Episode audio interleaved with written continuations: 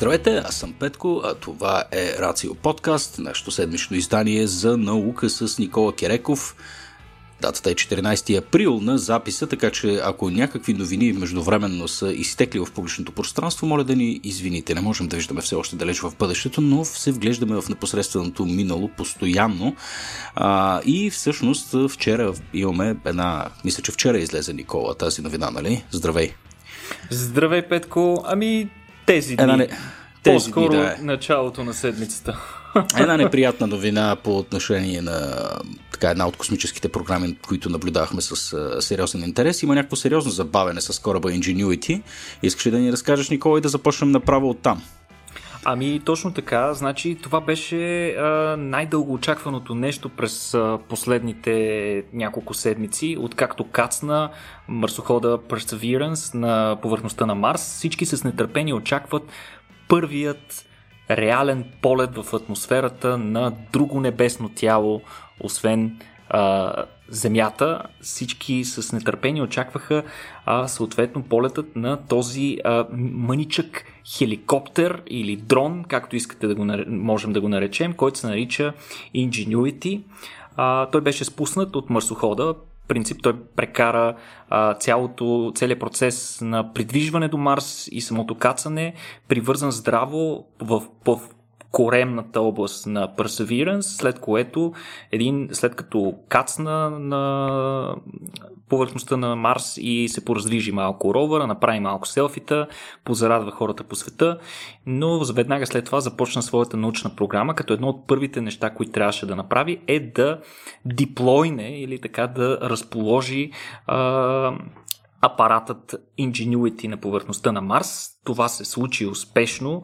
апаратът беше прегънат в една много сложна конформация и добрата новини, добрите новини започнаха да валят веднага след като той успя да се разгъне успешно и да заприлича вече на нещо като хеликоптер.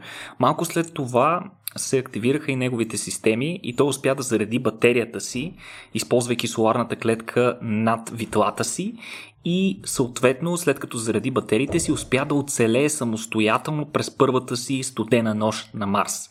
До тук всичко беше чудесно, много добре а, и реално а, полет се очакваше още предходният уикенд, като преди това трябваше да се извършат няколко такива базови тестове, свързани с а, това да се установи дали витлата работят добре.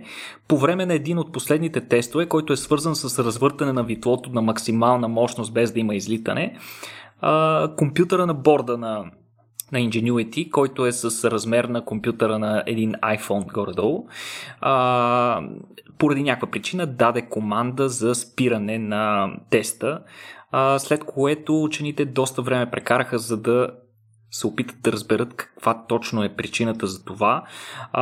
Иначе, какво понеже казахме най-високата скорост на движение на витлата, това е, едно от най-характерните особености на този апарат. Той трябваше да постигне скорост на движение на двете си витла, които са разположени едно на друго и се въртят в противоположни посоки. А, 2500 оборота в минута развива всяко от тези витла, което е 8 пъти по-бързо, отколкото на стандартен хеликоптер. А това е, това е необходимо, предполагам, по някаква причина, Абсолютно заради по-рядката е. атмосфера. Абсолютно необходимо е именно заради рядката атмосфера на Марс, която е едва 1% от гъстотата на, на земната такава. Това за сравнение, за да добият представа хората, е атмосферното налягане, което се наблюдава на Земята на височина три пъти над височината на Еверест. Както може да предположите, да. там а, гъстотата е много, а, много ниска. Разбира се, от друга страна, Марс има много по-ниска гравитация и поне това е на страната на хеликоптерчето, но въпреки това, за да може да лети, то трябва да развива огромни обороти на въпросните витла. Проблемът след, кое, след анализа на учените най-вероятно се дължи на някакъв софтуерен таймер, който е форма на защита, която а, се прилага на самия апарат, като този таймер поради някаква причина е прекъснал поредицата от инструкции за осъществяването на теста и по-скоро за преминаването на апарата от режим на подготовка за полет към реален полетен режим. А, апаратът е окей, okay. бързаме да успокоим хората, всичко е нормално с него, но най-вероятно няма да лети а, тази седмица. Учените от НАСА ще обявят най-вероятно по някое време другата седмица а, кога ще лети апарата. Нещо абсолютно тривиално ще се случи през това време. Софтуера на апарата ще трябва да бъде тотално преинсталиран. Както знаем всички от личния си опит с персоналните си компютри, това помага. вероятно ще направят и някои промени съответно в този софтуер, но всичко това ще отнеме време, тъй като командите за цялото нещо се осъществяват тук от Земята, през а, а, препредаващата станция в орбита около Марс, след това през Perseverance ровърът, чак до апарата. Цялото това нещо отнема доста време и а, трябва да се внимава какво се прави. А, иначе, а, първият полет, който се очаква да се случи, ще бъде абсолютно много кратък а, то ще е само в продължение на около 30 секунди и ще е свързан с едно издигане на около а, няколко метра, си представете 3-4 метра, след което апаратът ще покръжи известно време, ще направи един кратък завой и ще се опита да кацне меко отново на земята, но това е нещо доста важно. Ако успее да направи това, съответно следващите стъпки ще са свързани с доста по-големи и по-амбициозни полета, Иначе а, а, Ingenuity трябва да направи а, по план 6 пълни полета. Общо взето устройството му е такова, че горе-долу толкова да издържи. Не е ясно дали ще направи повече. Аз съм оптимист в това отношение, че като повечето космически апарати са сложени достатъчно резерви, за да преизпълни плана си и да може да направи повече, повече полети. Иначе а, се планира дългите полети на Ingenuity да се извършват в след обяда на, на Марс. Причината за това е, за да може след полета, съответно, машинката да има време да събере достатъчно енергия в своите батерии, която енергия да бъде използвана през нощта, за да загрява електрониката на, на, на малкият дрон. В противен случай, ако няма подобно загряване, електрониката има голяма вероятност да, да се повреди от свръхниските температури на марсианската нощ. Иначе нещо много любопитно, а, на борда на този малък летателен апарат, който очудващо много прилича, между другото, напоследък попадам на интересни картинки, които го сравняват с някои от схемите на Леонардо да Винчи. А, та, на, на борда му е качено има, има предмет от земята с много интересна сантиментална стоеност. Това е парче, Петко забележи парче от тъканта от първия самолет, с който братята Райт през 1903 извършат първия си полет, който трябва едва, едва 12 Доста секунди. Доста яко, наистина. А, и мен много ме изненада. Иначе... Поредният оригинален истерек, който карат. Точно така. Иначе да напомним на нашите слушатели, че това тази мисия е абсолютен демонстратор, т.е. мисия, чиято цел е да демонстрира дали дадена технология може да работи, а пък вече в бъдеще можем да очакваме и доста по-големи и по-амбициозни летателни апарати, които чиято цел би била не само на Марс, но и на други а, небесни тела с атмосфера, като например а, Титан. А, Та, тяхната цел би била да могат да стигнат и да заснемат места, до които роварите не могат да стигнат, примерно разни клисури и такива а, геологични образования с остри ръбове или с голям наклон, където роварите не могат да се проврат или би било рисково. Та, съответно, това е едната цел, а другата цел е съответно да картират малко по-подробно повърхността на, на, на, на Марс или на съответното небесно тяло и да подпомогнат по този начин роварите да планират по-добре своите маршрути. Да, значи това е като цяло proof of concept, както е модерно да се нарича, нали така, този малък въртолет.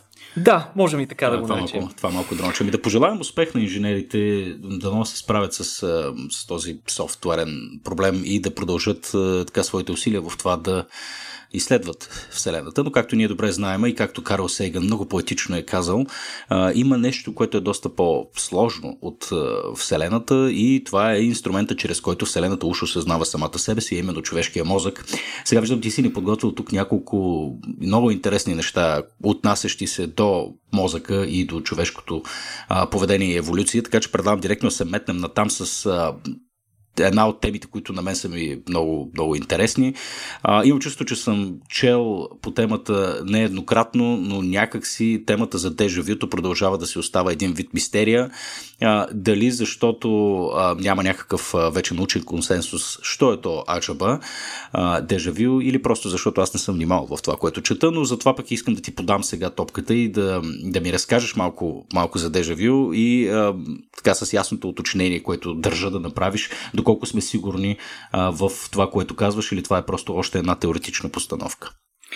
А, аз като за начало бих си позволил да прекрача малко а, тази дистанция, която ни дели нас двамата Петко в момента от нашите слушатели и да си представя, че в този момент, докато а, стотици хора ни слушат в даден момент, докато си вкъщи и изведнъж, чувайки тази новина, ще си кажат Аха, чакай, чакай, това ми звучи много познато. Откъде ми е познато? Може би Рацио са говорили вече за дежавю. Не, не сме говорили. и това всъщност е добър пример за дежавю, Всъщност, какво представлява дежавюто като явление? А, то е много интересен тип усещане у, у, у човек, което е докладвано множество различни случаи. Името, името му идва от френски и означава нещо, което е вече видяно. Това всъщност представлява едно странно усещане, че нещо, което в момента се случва, вече ни се е случвало някакво, въпреки ясното съзнаване, че това най-вероятно не ни се е случвало, ние изглежда сякаш сме направили един своеобразен, а, своеобразно пътешествие във времето или може би в сънищата си сме сънували нещо подобно на оракули, което прилича на предзнаменование. Все едно цялото това нещо, което в момента се случва, ние сме знали, че ще се случи точно по този начин или съответно ще звучи по този начин.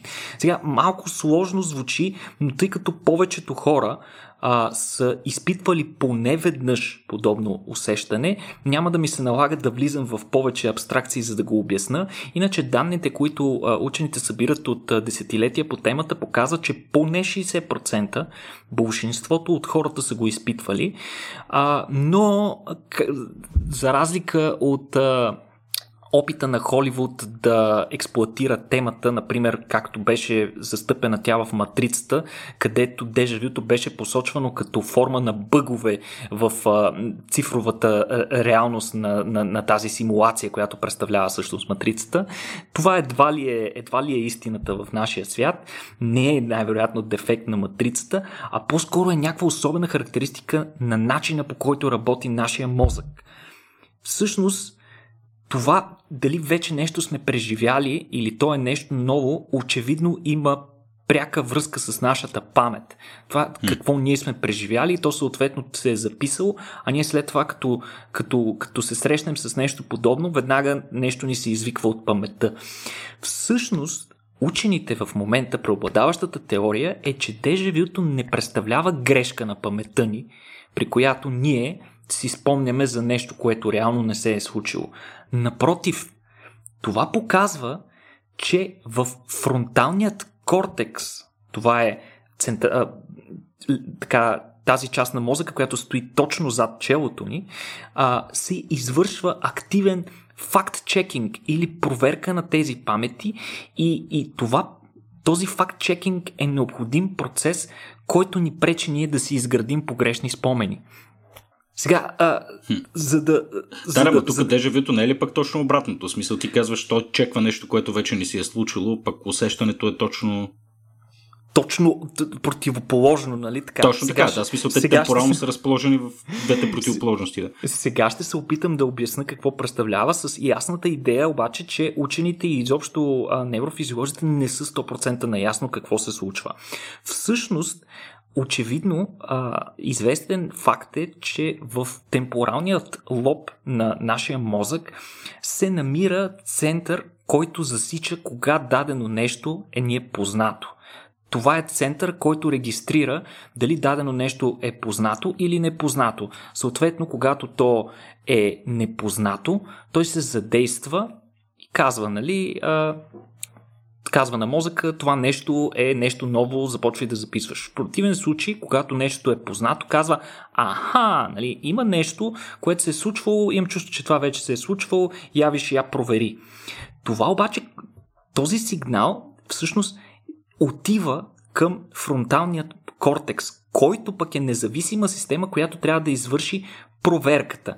Той сверява наличната информация с паметта и при дежавюто това, което той установява е един когнитивен дизонанс, при който ние виждаме, че това нещо го преживяваме за първ път.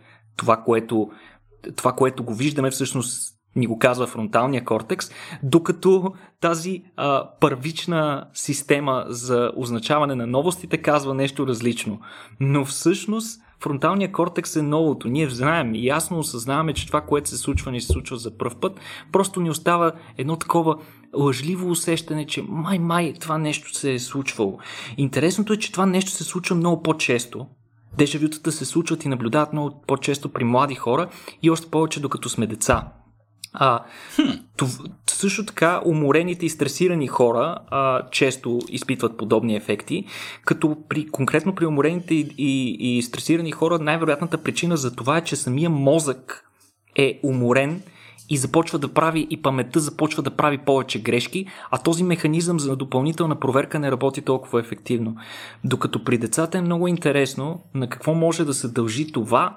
Една от причините според учените е фактът, че при децата има един център, а, при всички хора има център, за който много пъти сме говорили, въпросният хипокамп, който отговаря за преразпределянето и, и обработката и прехвърлянето на памета от един в друг тип. Той е изключително важен за изграждането на памет. И всъщност при децата този център не е напълно завършен. Той работи, но си представете, че това е една сграда в конструкция. Тя в момента се строи, тя не е напълно завършена. Някакви лимитирани а, някакви лимитирани а, функции, способност, да. функции от нея работят, но като цяло цялостната структура не работи на 100%. А, това е една от причините да се смята, че а, нали, всички знаем, че имаме много малко спомени от съвсем ранната си детска възраст. Mm. Най-вероятната причина за това е именно факта, че хипокампа не е на 100% изграден. Но въпреки това, дори вече по а, децата в тинейджърските си години, те тогава е може би най-големия пик на, на това усещане. А, сега не се знае наистина каква е причината. Има няколко теории. Едната е така наречената връзка с един от невромедиаторите допамин, с който ние сме свикнали да свързваме с удоволствието и с различни видове зависимости, но всъщност той участва много активно и в извикването на памет и свързването на памет с даден тип емоции. А с течение на времето количеството на, на неврони, които работят с допамин, намалява и а, вероятно връзката между, между наличието на допамин и съответно проявата на такива дежавюта се свързва точно с факта, че допамина поради някаква причина намалява с течение на времето, пък при децата е повече. Не случайно, например, някои хора, които взимат добавки на съединения, които са производни на допамина, започват изведнъж, след като с години не са усещали такова, такива явления, такива дежавюта, започват да ги усещат по-често. Иначе да, много интересно. Иначе. А, другата... а, моля да те попитам само нещо по отношение да, на допамина. А, това как ние синтезираме, произвеждаме а, допамин, това до каква степен е биологично детерминирано и до каква степен а, е всъщност продукт на средата и начина ни на живота. Да речем, аз ако съм щастлив човек, презумцията е, нали, живя, имам по-добри изживявания, а, произвеждам повече допамин. Или, или, или всъщност това е една независима система, каквото и да се случва навън във външния свят, начина по който аз се възприемам зависи от това тялото ми как е настроено да произвежда допамин. Мисъл, разбираш ли каква е, каква е връзката между, Раз, между двете? Разбирам, разбирам как... следствената. Да, разбирам какво ме питаш, но няма едностранчив отговор на този въпрос. Вероятно а, и двете неща са в действие. А, една от причините да се смята, че с времето а, допамина намалява е факта, че в мозъка ни от всички вид, просто всички неврони работят с, а, нека го наречем, различна валута в мозъка ни.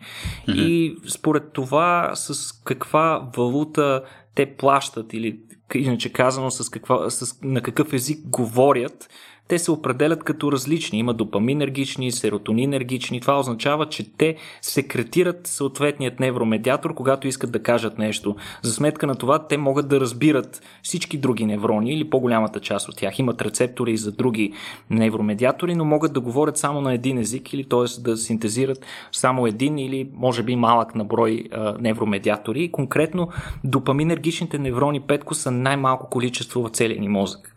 Те са много малко, концентрирани са горе-долу в а, две два участъка от мозъка. Единия се казва субстанция нигра, а другия не знам как, забравих как се казва. Mm. А, Та, идеята е, че просто с течение на времето а, тези неврони, а, може би генерално, нали, всички неврони понамаляват малко с течение на времето, с годините някаква част умират, но тъй като допаминергичните са най-малко, те, са, те изпълняват пък много важна роля и са много натоварени и вероятно смъртността при тях е много по-голяма. А, е, иначе... какво нещо прави природата? Баш тези неща, които носят на така правят, е, доставят ни някаква относителна лекота на, би, на битието, за да цитирам директно Милан Кундера. Не, и се, защо пък именно пък тези трябва да са най-малките да му се не види? Всяка живота не е твърде, не е достатъчно страшен и, и неприятен. Нали, е, нали? А, да. иначе, иначе това, което казваш ти, а, дали ако живеем по-щастлив живот и съответно се радваме повече на него, дали по този начин ние изтощаваме допаминергичните си неврони неврони или обратното. Последните данни, които са натрупани по тази тема, сочат, че по-скоро е позитивно. В смисъл, по-скоро действа добре, т.е. емоциите на радост, свързани с отделянето на допамин и така нататък, те са до някаква степен а, като мускул, т.е. трябва да се тренират, трябва хората да се радват, да, да се забавляват, а не обратното съответно, да. непрекъснато да изживяват ужасни моменти и да се постоянно депресирани. Съответно при а, хората в хронична депресия или в а, такива свързани с а, състояния с тежки психози или пък подложени на системен а, много голям стрес, например а, бивши концлагеристи и така нататък, а, при тях се наблюдава драстичен спад на допаминергичните неврони, т.е. Mm-hmm. при тях те практически изобщо вече не могат да се радват на живота по същия начин, както останалите хора като нас. Yeah. А, но Тук... го има и другото, че хората, които злоупотребяват с субстанции, предизвикващи отделянето на ново допамин, да кажем разни наркотици, а, при тях също, също не е добре, при тях също има ускорено, ускорена загуба mm. на допаминергични неврони. Аз сега се сещам, между другото, нещо, а, така като си, като си говориме по, по темата, някакви бегли спомени от така, часовете ми по социална психология. А, що се отнасяше до щастието, сега като изключим тези крайни варианти, злоупотреба, злоупотреба с субстанции, хроничен стрес и прочие неща, при други равни условия, а, общо нивото на щастие на човек е по някакъв начин предопределено. В смисъл, то бе, бе генетика. С каквото си се родил, това ще ти е. И сега при все, че живота е синусоида, нали, по някой път имаш сериозни спадове, по някой път имаш а, така рязко покачване на нивото ти на щастие, да речем, нали, в един случай губиш ръка, в другия случай а, печелиш от лотарията. А, с времето винаги се връщаш към една така, средна, средна стойност, която е относително константна във времето. А, и сега това беше много интересно. Сега при всички недостатъци на социалната психология като наука, на мен това си ми остана като, ам, като някаква отправна точка, от която аз вече разсъждавам за това, що е то, що е то щастие, що е то нещастие и така нататък, от какво зависи. Но чувал ли си ти за това всъщност? Не, но че удряш Доста... 6 милиона от лотарията, чувстваш се безкрайно щастлив в рамките на 2 месеца и в следващия момент се връщаш в... Нали, в... И, и то реално нали, всички така непосредствените наблюдения, които могат да направим, анекдоти и проче, а, по някакъв начин го и демонстрират това нещо. Виждаме милиардерите, актьорите и така нататък не са най-щастливите хора на света, привидно. Нали, нещата, които ние свързваме по някакъв начин с, с неща, които носят щастие, не винаги а, така, не, не, не винаги ти го гарантират. А, и от друга страна, пък условия, които ние свързваме с а, рязка мизерия, а, пък а, нали, при други хора пък не им се отразява пък и чак толкова. Не знам. Е, мисля, че това е доста сериозно упростяване на, на, на доста, по-сложна, доста по-сложна тема. Аз затова Иначе... съм тук, за да ги упростявам нещата, нали? да ги изпростявам Но... деца. но, но иначе, иначе не, Петко, в смисъл ти си близко до истината от гледна точка нали, на чистите механизми за възникване на удоволствието като усещане. А, и трябва да кажем, че природата е изключително пестелива в това отношение. В смисъл, а, стимулите, които водят до удоволствие, а, са много малко на брой. Те са свързани предимно с а, много първични неща, с храна, с а, намиране на брачен партньор mm. и, и с различни други неща, свързани с успехи. Иначе казано, природата не е направена така, че да ни поддържа непрекъснато щастливи. В смисъл, усещането mm. за щастие трябва да продължава да се усеща като нещо специално.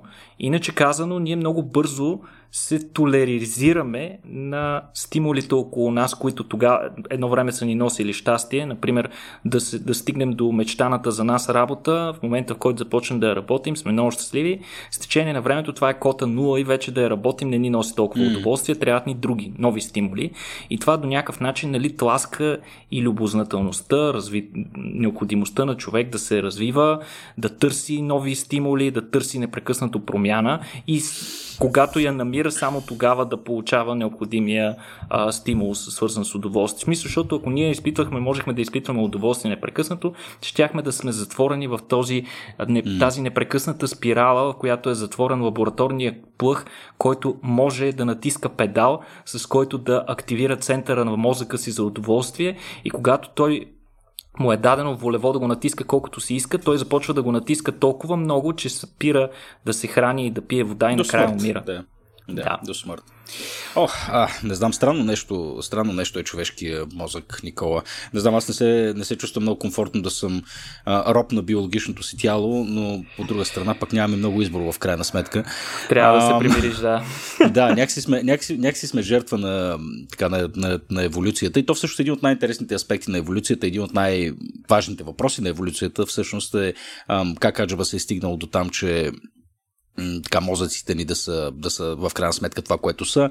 А, има една камара интересни теории, вероятно всички те работят в, в комбинация. Знаем а, всяка, всяко едно обяснение за, за някакъв вид човешка характеристика или поведение, когато бъде интерпретирано от гледна точка на еволюцията. Тя винаги звучи много интуитивно, а, много красиво, много елегантно. Не винаги а, нали, всяка теория е вярна, но а, някои от тези, що се отнася по човешкия мозък, за които аз съм чувал и тук Никола ти мога да се намесише, а, че примерно, нали, размера на човешкия мозък се дължи на факта, че сме а, започнали да готвим, което пък е намалило необходимостта да имаме големи ченета, а, което е освободило пък пространство за, така, за човешкия мозък а, и така нататък. Другото, разбира се, е социалната природа на, на човешките същества, факта, че ние трябва да се научим да, да общуваме, за да можем да си взаимодействаме, за да може ефективно да оцеляваме и да се борим с околната среда и да я покоряваме.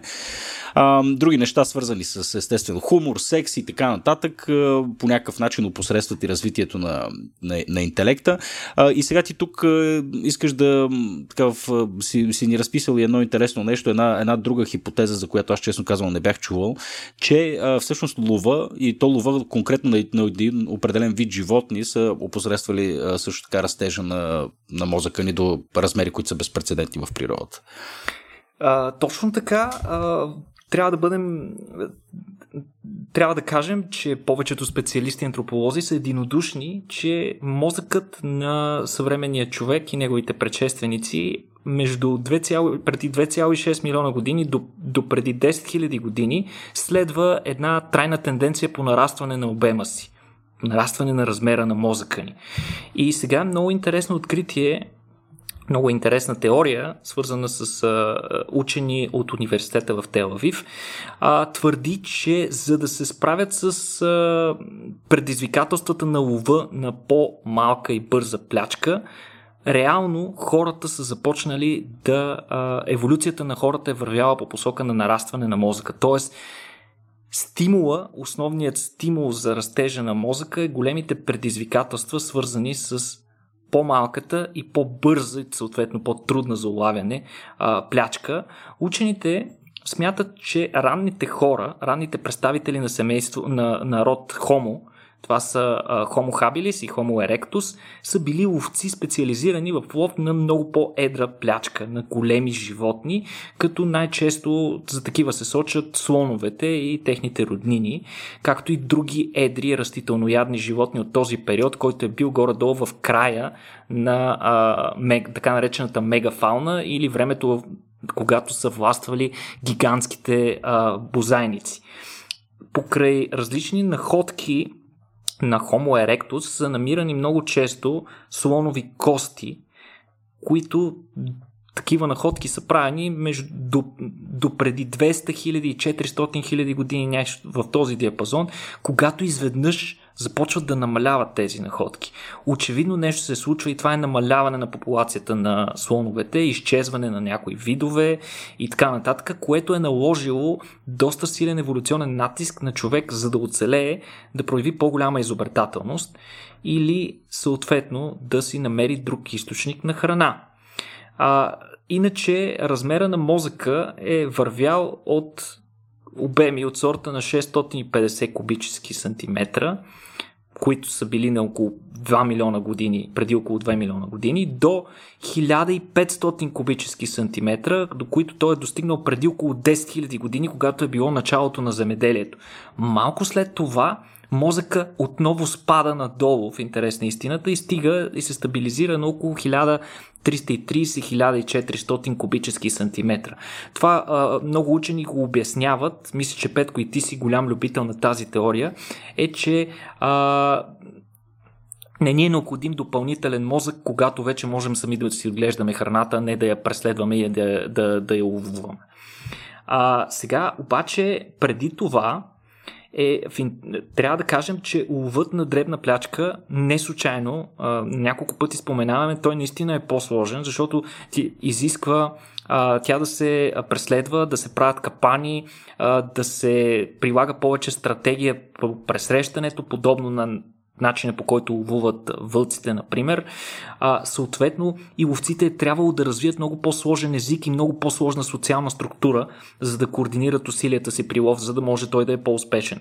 И това до, една степен може да е било двигател за развитието и подобряването на комуникативните способности, на, на речта, които пък в последствие са били полезни за по-нататъчното развитие на, на, на човека. Иначе има и много критики тази теория. Една от тях е, че изобщо не е доказано, че древните хора наистина са ловили гигантски а, бозайници, защото има много следи от а, отрязане на месо и от нараняване на кокали, а, но пък няма достатъчно доказателства, че те наистина са имали оръжията и средствата за да убиват а, такива големи животни, макар че аз лично това за мен е доста слаба а, критика, тъй като всички знаем колко експанзивни сме хората и според мен е в достатъчно количество а, и добре организирани древните ловци са можели да се справят с едри животни.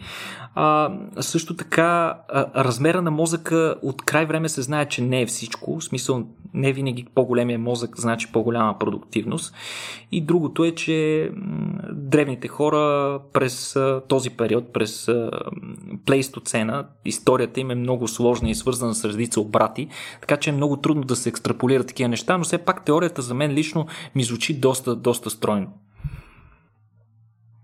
Ами тя, между другото, е в унисон с а, нещо друго, за което ние сме си говорили. То, между другото, съвсем, съвсем наскоро не мога да си спомня в кой епизод беше и за какво точно говорихме, но се отнасяше до това, че когато един хищник а, каза да оцелее, е необходимо да развие много повече стратегии за това да а, нали, за това как да хване плячката си. А това се отнасяше до октоподите всъщност. Те, mm-hmm. а, нали за октоподите говорихме, да? Да, да, че да. те всъщност са станали толкова умни, тъй като всъщност тук е обратното. Те са станали толкова умни, тъй като е било необходимо да измислят стратегии да се спасят всъщност от хищници, а не толкова да ги преследват. Mm-hmm. А, да, така че тази, тази хипотеза звучи, звучи доста правдоподобно наистина. А, а тук като каза, нали, че когато сме почнали да ги отглеждаме, мозъка ни, размера на мозъка ни е намалял, това само е още една черна точка в а, така, списъка с неща за, за земеделието, които, както не веднъж съм казал, Джаред Даймонд налича най-лошото нещо, което се е случвало на човечеството.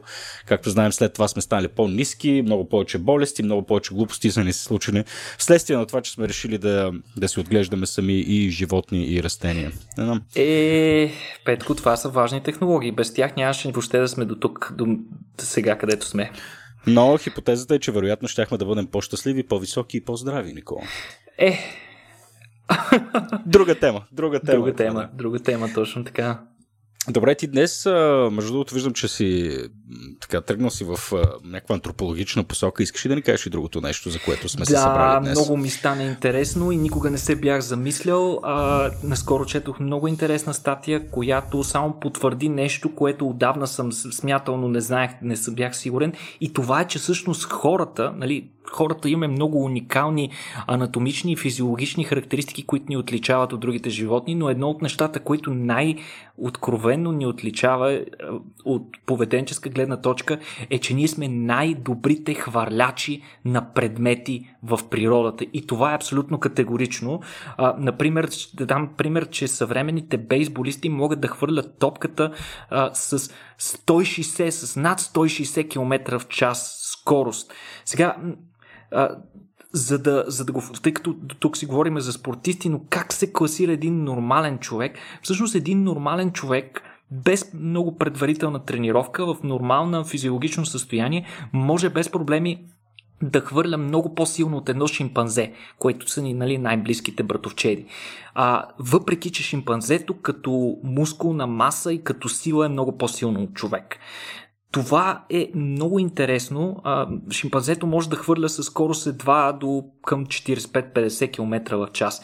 И е направено дори много интересно изследване при момчета на възраст между 8 и 14 години. И изследването показва, че почти всички момчета могат да хвърлят поне два пъти по-силно от едно средностатистическо шимпанзе. И сега, а, наистина, оказва се, че хората сме единствените същества, които могат да хвърлят предмети с достатъчно сила и скорост, за да убием нещо. А, сега, а, това, Сега, разбира се... Това, това, това, не, това не може да е вярно. Шимпанзето не може да метне камък така, че да отрепе нещо, така ли? Не, не, не може. не, в смисъл, вероятно може да убие нещо, но няма да е с неговия размер. Няма да е с цел да го изловува или съответно да убие лесно свой събрат. А, иначе, а, това цялото нещо, за да се случи, изисква много сложна биомеханика. Той изисква координиране на изключително, а, на изключително бързо движение на много части от тялото, което включва мускули, кости и сухожилия. Съответно, това нещо, тази сложна а, динамика, тази сложна координация изисква много дълга, има съответно дълга еволюционна история. Ние в момента сме забравили наистина колко е важно да хвърляме неща, защото от хилядолетия използваме различни стрелящи оръжия, а пък от няколко столетия огнестрелни такива, а, но преди това хвърлянето е бил един от основните ни козове пред всички останали видове. Като в началото сме почнали да хвърляме камъни пръчки, а по-късно, разбира се, копия и ножове, които са ни дали огромни предимства при лова, който по-рано споменахме. А, дори днес, между другото, инстинктивно прибягваме към това. Ето защо, например, когато ни нападне диво животно в гората, а, едно от основните неща, които хората правят такъв момент да почнат да фърлят камъни по него, или пък тълпите на протести на футболни матчове често замерят полицаите с камъни, тъй като това е единственото оръжие, което имаш винаги със себе си. Просто трябва да намериш някакъв предмет, който да го хвърлиш, а пък а, при различни религии се наблюдава религиозното убиване с камъни, което е много силно застъпено в културата на човека. А, Иначе всичко най-вероятно започва с бипедалното движение при предшествениците на човека, което е стартирало преди около 4 милиона години и освободило ръцете ни да се развиват независимо, когато те вече не участват в, в походката, в движението ни. Съответно, те са се поскъсили малко и сухожилия стави са се развили в малко по-различна посока.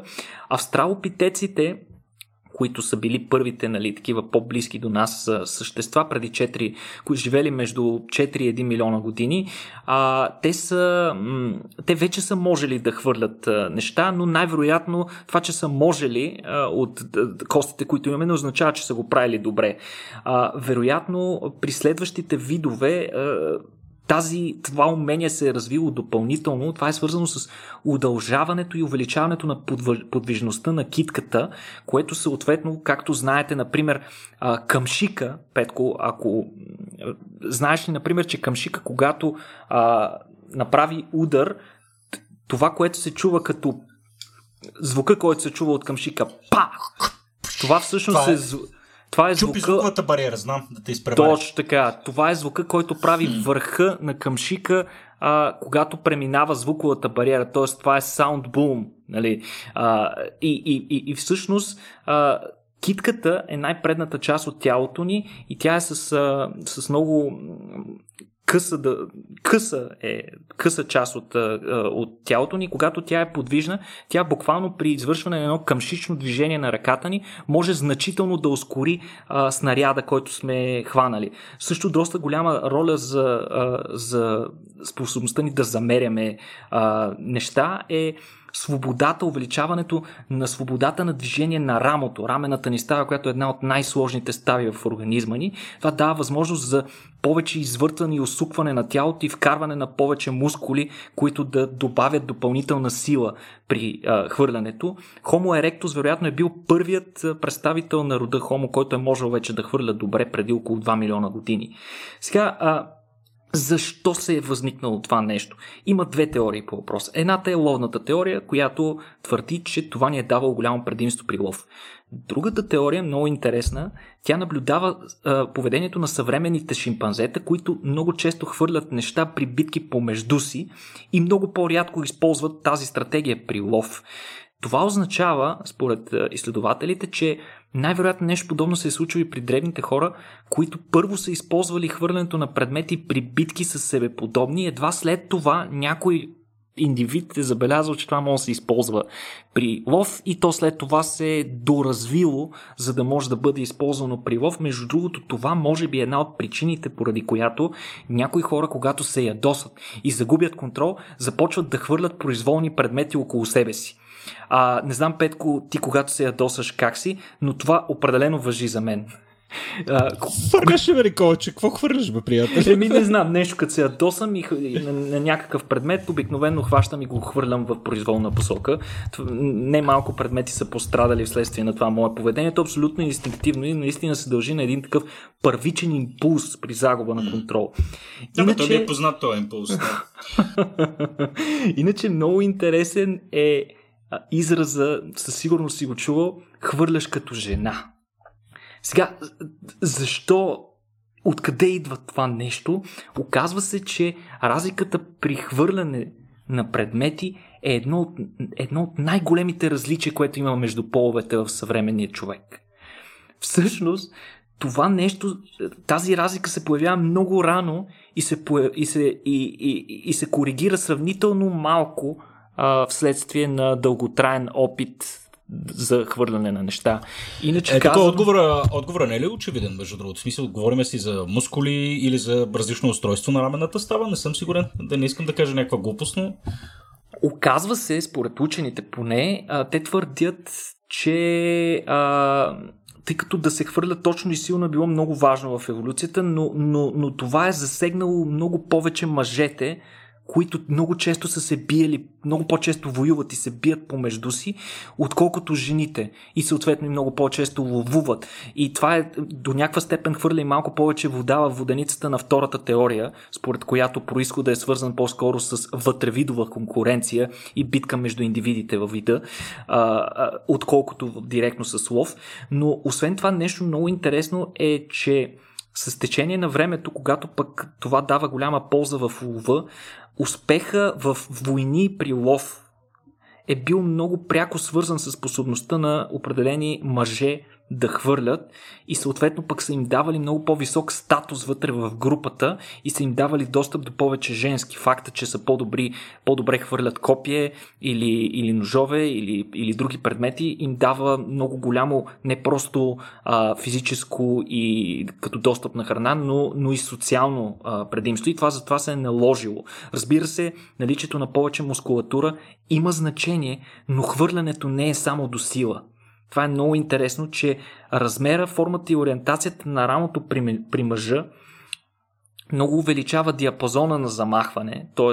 ако е по-голяма съответно по-голяма, тъй като мъжете са по-едри, имат съответно по-голяма раменна кост, имат по-голяма по-дълъг лост и могат да хвърлят предмети доста, доста по-силно и доста по-точно от, е, от жени. Имат много по-дълги и здрави сухожилия, които могат да издържат на а, усилието и на силата при, при, при захвърляне на някакъв предмет, който да кажем, ако жената го направи с пълната сила, би откачило рамото.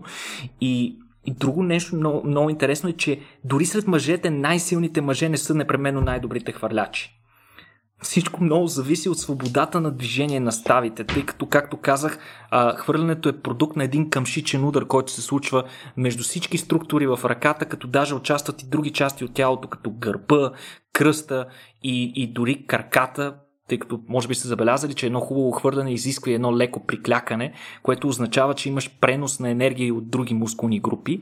А, та, тази сложна а, лостова система не винаги е свързана с прекомерно развитие на, на мускулите. Например, при някои а, бодибилдъри, културисти, прекалено големите мускули ограничават движението на ръцете им, така че те не са много добри а, хвърлячи.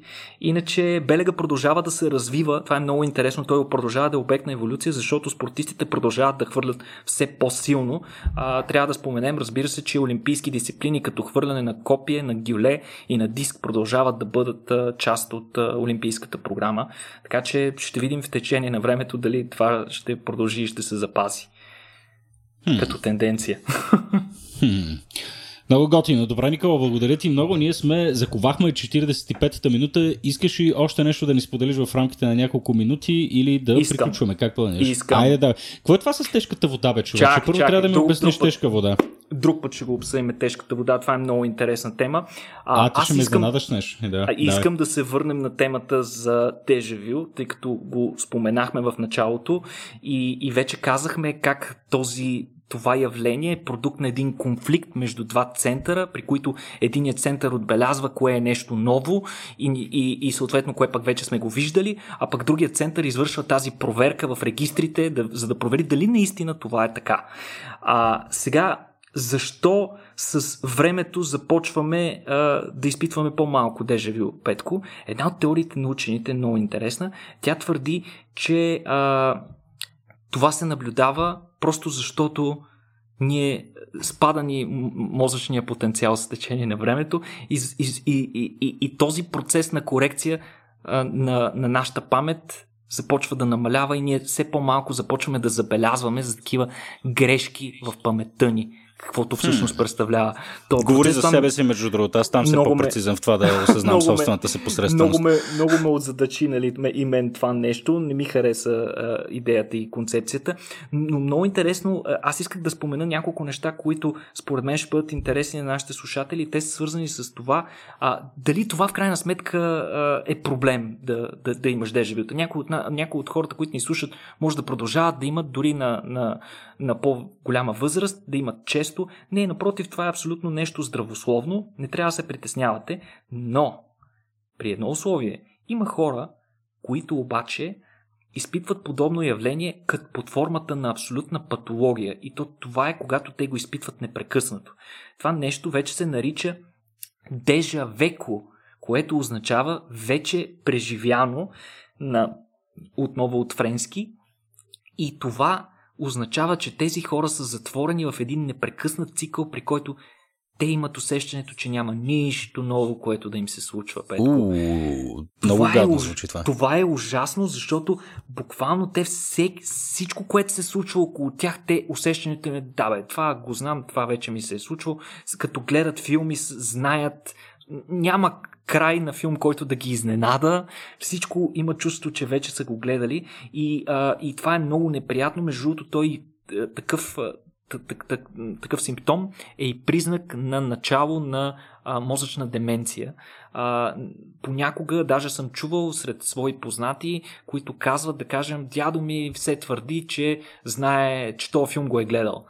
А, хора, това, това е много притеснително. Не е нещо, което трябва да ви успокоява. Иначе има и други разновидности на това явление. Например, абсолютно противоположното явление, Петко, се нарича ямеис... Ям... Тук ти трябва да ме поправиш по-добре с езиците. Жаме вил. Жаме. Жаме Вил, мисля, че се чете. Това е обратното и това е когато една позната ситуация ни се струва абсолютно нова, все едно я виждаме за пръв път. Например, нещо, което ние познаваме хиляди пъти, например, собствения ни будилник, като станем рано сутрин, дадена сутрин ставаме, поглеждаме този будилник и имаме чувство какъв то часовник, аз за първ път го виждам, наистина ли изглеждаше по този начин. А, как не съм забелязвал това? Например, такова нещо. А, това е продукт отново на същите процеси, но явлението се случва много, много по-рядко и, и, много по-често, когато сме уморени и съответно отново се среща по-често при, при а, а, млади хора. И между другото, а, последно само да кажа, има начин това нещо да го възпроизведете сами. Може да си направите този експеримент в къщи. Ако хванете а, един химикал и отворите една на един лист започнете да пишете една и съща дума. Изберете си някоя, каквато искате дума. По-добре би било да бъде такава, която има някакво нещо завъртяно в правописа и, например, думата отверка. И започнете да я пишете. И трябва да я напишете, да пишете непрекъснато в продължение на 2, 3, 4 минути. В един момент, накрая, като, като минат тези 3-4 минути към края, ще обърнете внимание, че понякога вече започвате да правите грешки и да изпитвате някакво усещане, абе така ли се пише тази дума, да се връщате, да поглеждате в началото как сте почнали да я пишете. И това е точно такава проява на, на това яме вю, което, за което си говорим е някакъв тип разновидност. И това може би по-скоро се дължи на някаква форма на умора, на досада, която се развива в мозъка ни, който караме да прави едно и също нещо а, многократно. Супер, това е един от експериментите, за който няма нужда от дисклеймър. Звучи ми доста безобиден. да, да, няма да Супер, ме караме добре. хората да, да, да правят опасни неща правете това вкъщи, за разлика от подкасти, които видимо Никола двамата с теб не трябва да правим вкъщи. Днешният епизод беше изпълнен с най-различни звуци от отваряне на гардероби от малките, малкия ми син до звуци от телефони, за което се извинявам предварително, но пък ако вие искате да ни помогнете да си намерим едно хубаво, секси звукозаписно студио, може да ни подкрепите в сайта patreon.com наклона на черта RACIO.BG, да си купите наша тениска, наша книга или просто да дойдете на някои от платените ни евенти а, които предстоят, надявам се, в, най- в най-близко време. Сега ще дойде лятото, нещата ще се разведелят, ще стане супер, надяваме се. Макар, че винаги трябва да имаме едно на ум. Та, а, така, с благодарности за подкрепата и към вас, нашите патреони, и разбира се към организациите, които ни подкрепят. Е, тази, е, тази, и, и най-важната и всъщност единствената в момента от тях е а, компанията Melon, софтуерна компания, която си, която си търси а, готини и компетентни и технически грамотни хора като вас самите, предполагам. Надявам се. А, това е, Никола. Нещо искаш ли да кажем на друго на изпроводяк, приятелю? Ами бъдете любопитни, четете а, интересни неща и, и правете любопитни, интересни неща. Адресирайте си тези допаминергични неврони, за които говорихме по-рано, но и намирайте време покрай а, работа и четене за а, социални дейности, които са нещата, които ни носят най-голямо удоволствие в крайна сметка. Точно така, точно така. Благодаря за мъдростта, макар и очевидна. Това е едно от нещата, които трябва постоянно да си припомняме. А, за да чуете малко по-неочевидни неща, може да ни а, така проследите и следващата седмица. Естествено, слушайте и другите ни подкасти. Последният епизод, който аз слушах на а, Vox или между другото беше фантастичен. А, казва се Вирус и Демос, много е актуален по темата, така че проверете и другите наши формати. Това е за сега. Благодаря ви, че ни слушахте и до следващия път. Чао!